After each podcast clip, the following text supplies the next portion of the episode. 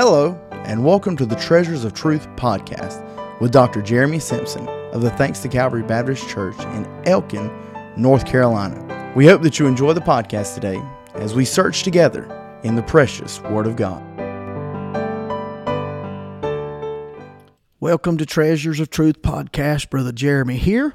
I want to go back to the book of Jeremiah, chapter number 38 today. We started on the last podcast in verse number 6, where the Bible said, Then took they Jeremiah and cast him into the dungeon of Malchiah the son of Hammelech, that was in the court of the prison, and they let down Jeremiah with cords.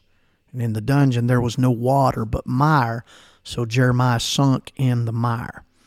We started talking on the last podcast about being let down. And you know, every one of us are going to face times like that uh, where we have been let down. The Bible said they literally let Jeremiah down. He's down in the dungeon and there's no water. And then he starts sinking. And that speaks of the depression that comes after you get let down. And so we talked on the last podcast about how you get let down.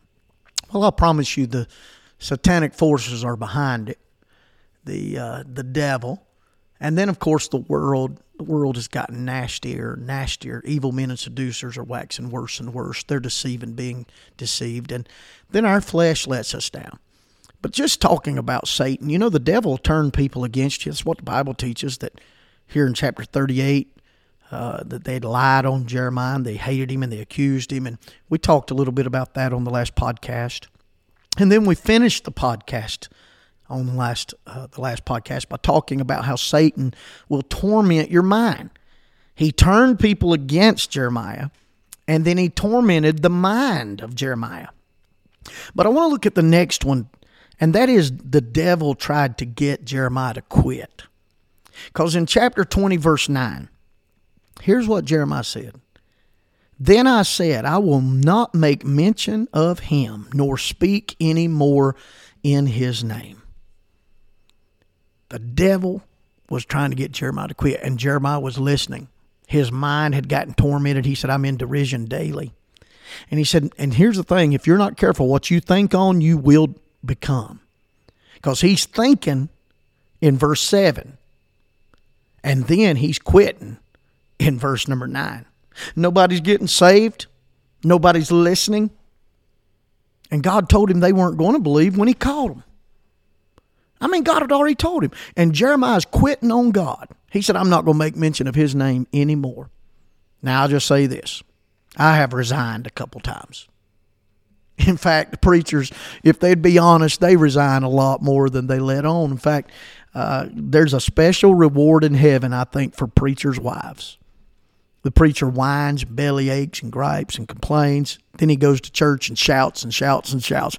And somebody comes out and says, Hey, Miss Rebecca, boy, the preacher was sure on fire today. And I guarantee she wants to say, Well, he must have got on fire since he left the house because he, he sure wasn't on fire this morning or last night. The truth is, we all feel like quitting sometimes. We all get discouraged. And the devil knows if he could get us out, it will discourage others to quit as well. And we all go through hard times, and we all have the times of the valley. I've heard people say, Well, I've never been in a valley, never been discouraged. Um, I want them to sign my Bible. I mean, it's impossible. You can't even you can't be married and not get in a valley every now and again. Can I get an amen from somebody? I mean, leave the church out of it, leave the devil out of it. If you're married, you're going to be in a valley from time to time. and we've all been let down and we've all been discouraged. But what's so bad is after you have been let down, you start sinking. And some of you have been let down. Guess what? You're going to get let down again.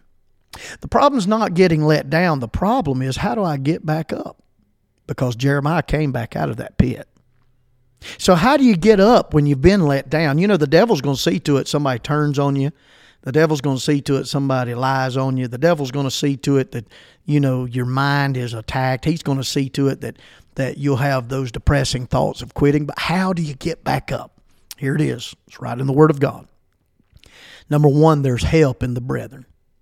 Because if you study, you'll find that Jeremiah had a friend. Uh, verse 7, his name was Edmel, uh, Ebed Melech. And oh boy, God used him in the life of Jeremiah. And if you study this, uh, the Bible says in verse number uh, 7, uh, the old Abed Melech, uh, the Ethiopian, one of the eunuchs, was in the king's house, heard that they had put Jeremiah in the dungeon. And he went over to the king's house and he spake to the king and he started talking on, on uh, Jeremiah's behalf. Jeremiah had a friend. Jeremiah had a friend. And you know, a lot of times we get our mind on the ones who are against us and the ones that accused us and the ones that belittled us or the ones that lied on us, and we're blinded to the fact that there's still some that care. I'm 48 years old. I've had that other side where people had said this, that, and the other, but I have had people that stood by my side. I'm glad I've got people that have loved me. Abed Melech goes to the king and he said he takes 30 men and he goes and gets him out. And the Bible said they got some cords and rags and they pulled Jeremiah out. Now I'm telling you, I guarantee you the devil had been talking to Jeremiah. I guarantee you the devil had been talking to him. And just about the time that Jeremiah was discouraged and about to give up, here come the brethren. Here come the brethren. The brethren showed up. And there's been a many time in my life when the brethren came by. We may not do everything just right, but isn't it good that if somebody attacks us, that the brethren come together and fight for one another. You know, the worst thing you'll ever do is leave a church when trouble comes. We need each other. We need the church. I remember my dad telling one time he was so discouraged and so disheartened, and uh, he was having trouble. Uh, this was at his first church. And my dad called Dr. Per- Percy Ray. I've heard dad tell the story. He said he called Dr. Percy Ray and he told Dr. Ray, said, I really need you to pray for me. Things are not good, and this is going on, and this is going on. And Dr. Percy Ray said to Dad over the phone, This is what he said The battle is the Lord's, and he will win. Oh, man, ain't that good? The battle is the Lord's, and he will win. While I'm recording this uh, podcast, I have been down for the last week with surgery. I had uh, another kidney stone. I've had 90 kidney stones over the years, and I'm really tired of them. Uh, but I was going in for surgery on Friday, and uh, still not well at the recording of this podcast. But um, I had a preacher friend, Brother Steve Dagenhart, called me. I was getting ready to walk into the uh, surgery. It was emergency surgery, kind of rushed, and um, I was getting ready to walk in and I got a phone call. It was Brother Steve Dagenhart from Taylorsville, North Carolina. And he told me, I just want to call and tell you I love you. I'm praying for you, and I want to have prayer with you over the phone. And the old man of God began to pray, and the peace of God came over my soul. Now I'm going to tell you something. when you're let down, when your body's tired, uh, when you've been mistreated like Jeremiah, when you've let yourself down, when your body uh, is is letting you down physically. Uh, boy, ain't it good when a brother comes by, when a sister comes by. How many times have you felt like quitting? And right in the moment you felt like quitting, there was a card in the mail, or a text message came, or you know a phone call, or somebody knocked on the door. There's help in the brethren. There's help in the brethren. So, what do you do when you get let down? You get back up by the help of the brethren. But look at this Jeremiah 20, verse number 9. I'm about to start crying here on the podcast. There's not only help in the brethren, there's hope in the Bible. Jeremiah 20, verse 9. The Bible says, But his word was in mine heart as a burning fire shut up in my bones. I was weary with forbearing and could not stay. You know what Jeremiah's saying? I was done. I was finished. I ain't going back. I quit. I'm done. He said, but the word was burning. And there's been times when I preached so hard, went home exhausted, and I said, I can't do it again. But I went back to the study, and God was fresh. God was there again. Been times that you were going to quit, you lost confidence in this one or that one.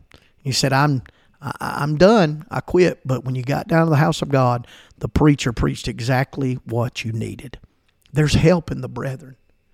There's hope in the Bible. There have been times I've just thrown my Bible open.